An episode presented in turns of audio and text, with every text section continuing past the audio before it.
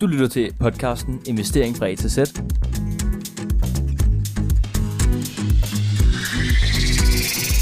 Velkommen til Investering fra A til Z. Nu rykker vi videre til noget lidt andet end øh, investering, direkte i hvert fald. Vi går ned og kigger lidt mere på privatøkonomien, og hvorfor det egentlig er vigtigt. Altså skabe sig et overblik øh, kan jo være rigtig svært øh, at finde det ekstra penge til at kunne investere. Så vi prøver at finde hoved og hale i, hvordan økonomien skal se ud, for at der er penge til overs, både til sidst til, på måneden, til mad, det er helt essentielle, kan, at du kan betale dine regninger, men også at der er det beløb, som man kan fortsætte sin investering, selvom at man eventuelt er studerende eller er i et job, hvor man ikke har de største midler. Det kommer vi til at gennemgå lidt om her. Ja, som Magnus siger, så skal vi altså øh, få skabt et, øh, et overblik, og det gør vi altså kun ved at få styr på et øh, det budget. Og dit budget, det indeholder jo øh, helt basalt dine indtægter, dine udgifter, så hvor mange penge du har til overs. Din indtægt, det burde være rimelig direkte. Det er jo bare din lønindkomst eller andre øh, indkomster, som for eksempel øh, børnepenge, hvis du egentlig forsørger. Øh, der er mange andre SU. indtægter. SU, øh, hvis du er ung studerende. Og udgifter, det er lidt mere der, hvor øh, det bliver mere kompliceret. Der er de faste udgifter, og så er der diverse udgifter, og så er der noget som mad. Og Essentielle for at ligesom ja. Kunne leve lidt og have det lidt, have en, have en livskvalitet, kan man sige. Nemlig.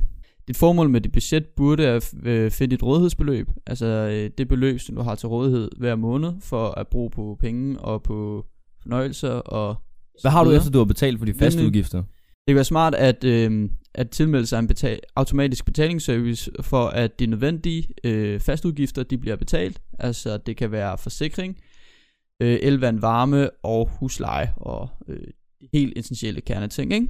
Ja, ligesom altså for at være sikker på, at de bliver betalt til tiden i hvert fald. Lige snart du kommer ind i, øh, eller ud i, at du ikke har betalt det her, så kan det begynde at gå rigtig galt for dig, Ja, ikke? specielt hvis du har et lån, som du skal Mm. betale på, og du ender i en kasus, så sidder Nemlig. du altså der i lang, lang tid, og kan Ja. ikke rigtig få lov at låne til noget andet. For eksempel, hvis du står som studerende og skal ud og have lån til et hus, efter du er færdig.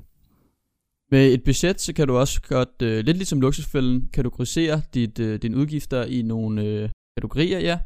Øh, boligmad, diverse fastudgifter, øh, afdrag, hvis man har et lån, øh, misligholdt gæld, hvis man ikke øh, hvis man har noget gæld, man ikke betaler øh, af på. Samtidig øh, mener øh, Nordea, de skriver nemlig på, på deres hjemmeside øh, omkring øh, privatøkonomi, at det vil være en god idé at have to forskellige kontier. Øh, en til faste udgifter og regninger, og så en til fornøjelse og mad og sådan noget. Derinde så kan man også godt finde et øh, rigtig godt eksempel, øh, eller et Excel-ark faktisk, bare sådan en skabelon på, hvordan man finder, øh, eller laver et budget, ikke? Jo. Der står rigtig detaljeret, detaljeret hedder det, øhm, hvilke udgifter øhm, der kan være. Ja, man kan sige, at i starten, når man skal starte med at lægge et budget, og man skal til at tage sin private økonomi seriøst, så er det måske meget godt at have det meget detaljeret. Ja. Fordi så ved man præcis, hvor ens penge går hen, og jo bedre man ligesom bliver til det, jo mere overordnet kan posterne måske blive. Så man ikke behøver at bruge en hel søndag på at skulle sidde og lægge det, men det er måske meget godt i starten. Så man præcis ved, der rører mine penge hen, og der har jeg til overs. Så det tænker jeg, at det er en meget god idé, hvis man ligesom har været meget god før i tiden til at bare uh, bruge løs, når de kommer ind på kontoen. Ikke rykke så meget rundt på pengene, og de står bare på kortet. Så prøv at lave nogle kontoer, og så fjern dem fra kortet. Bare sådan, så de ikke, der ikke står penge til rådighed hele tiden. Altså det har i hvert fald hjulpet mig, føler jeg. Når jeg ligesom startede, det gjorde jeg, det gjorde jeg godt nok allerede, da jeg begyndte at få mit første arbejde. At når jeg så blev betalt som løn, så fjernede jeg dem fra kortet. Og så hver gang jeg skulle, øh, eller ikke hver gang, men der så selvfølgelig lidt, men hvis man så skulle købe nogle lidt større ting, så blev man nødt til at gå ind på kontoen og lave en overførsel fra en konto til kortet. Og det gør jo, at man tænker over købet. Mm. Man tænker over købet, og man bryder ligesom de her vaner. Ja, det er nemlig. ikke alle, der vil gå på tanken hver dag og, og bruge øh, 5.000 kroner om måneden, men da, det sker for nogen Ja. jo, ikke? Øhm, det er ligesom for, at de der impulskøb, Ja, de, det, de bliver lidt skåret fra. ja ikke? præcis. Man du undgår lige dem, fordi du kommer til at tænke over dem hver gang. Jo. tænker lige en ekstra gang over Ja. det. Eller du skal se på pengene blive rykket. i Nemlig, hvert fald. nemlig. Så er det også øh, dejligt med nogle penge til siden, hvis nu man har nogle gaver, noget uforudsete regninger og sådan noget. Øhm, det er jo meget dejligt, for eksempel nu her corona, hvis man er hjemsendt og ikke får nogen løn, øh, beskåret din løn ned i hvert fald, at du så har nogle, øh, nogle måneders øh, husleje i, i banken. Øh, det kan skabe lidt øh, tryghed og sikkerhed, ikke? Ja, præcis. Og så nok det vigtigste, øh, hele pointen, det er, at man fastsætter sit forbrug efter ens behov og ikke, øh, ens, ikke, ikke ens indtægt. Ja, lige præcis. Fordi hvis du bliver ved med at forøge dit forbrug, for, øh, samtidig med at dit, din indtægt stiger, så ender din opsparing stadig med at være 0 eller meget lav i hvert fald. Meget lav. Ja, fordi man, Vokse kun med 1000 om måneden, frem for at den Ja. bliver større og større og større, ikke? altså det kommer vi også med en strategi til lidt senere hen, men det, men det er det der med, at når du er studerende, så har du jo måske et lille beløb, og så har ikke så meget plads til opsparing, så du har øh, procenterne er lidt la- lav på det. Men hvis man fastholder procenterne, når man også får en bedre løn, så får du stiger din, omsæt, ved, stiger din øh, opsparing også. Jamen, og det er, jo, det er jo det gode i det her. Ja. lidt flere penge til side, da du får flere penge ind på kontoen, og bruger de samme penge. Og det er jo også derfor, vi, altså, vi har en flot graf foran os her, som vi kunne lige kunne beskrive, at hvis du har en indkomst, som stiger stødt, så er der ofte mange, som øh, lader deres forbrug stige sammen med indkomsten.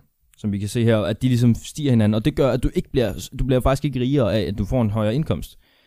Men til gengæld, hvis man tænker lidt over det, som vi snakker om nu, at din indkomst stiger stille og roligt, men din øh, hvad det, øh, Udgifter. udgifter, de, øh, de bliver på det samme, så stiger din, øh, din øh, rigdom, eller hvad man skal sige, din formue jo. Fordi at du får øh, stadig flere penge, men du, du, det bliver ikke dyre for dig at leve.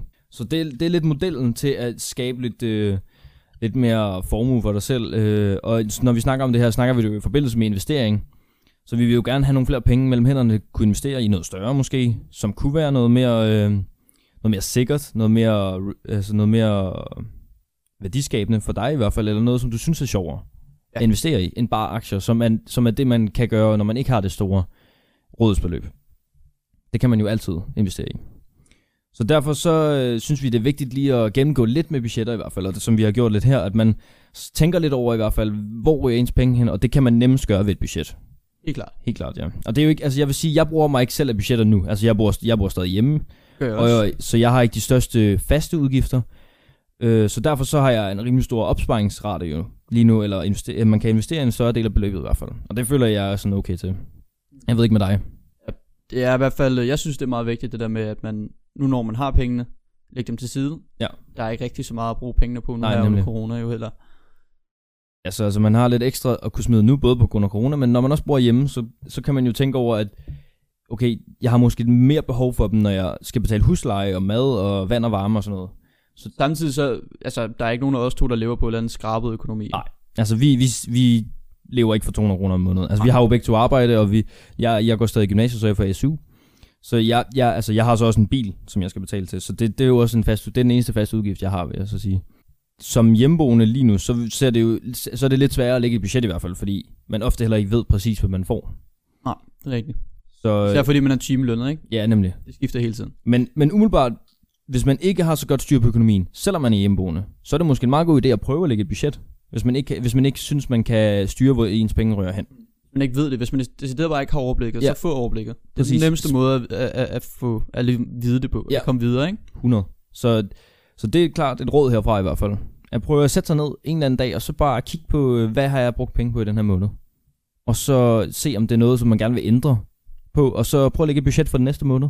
Øh, og så se, hvordan det, se, om det bliver bedre. Og det gør det forhåbentlig, altså forhåbentlig i hvert fald. Højst sandsynligt. Det gør i hvert fald, at man tænker over det. Ja. Men øh, det var sådan set det, vi havde om øh, basic budget talk.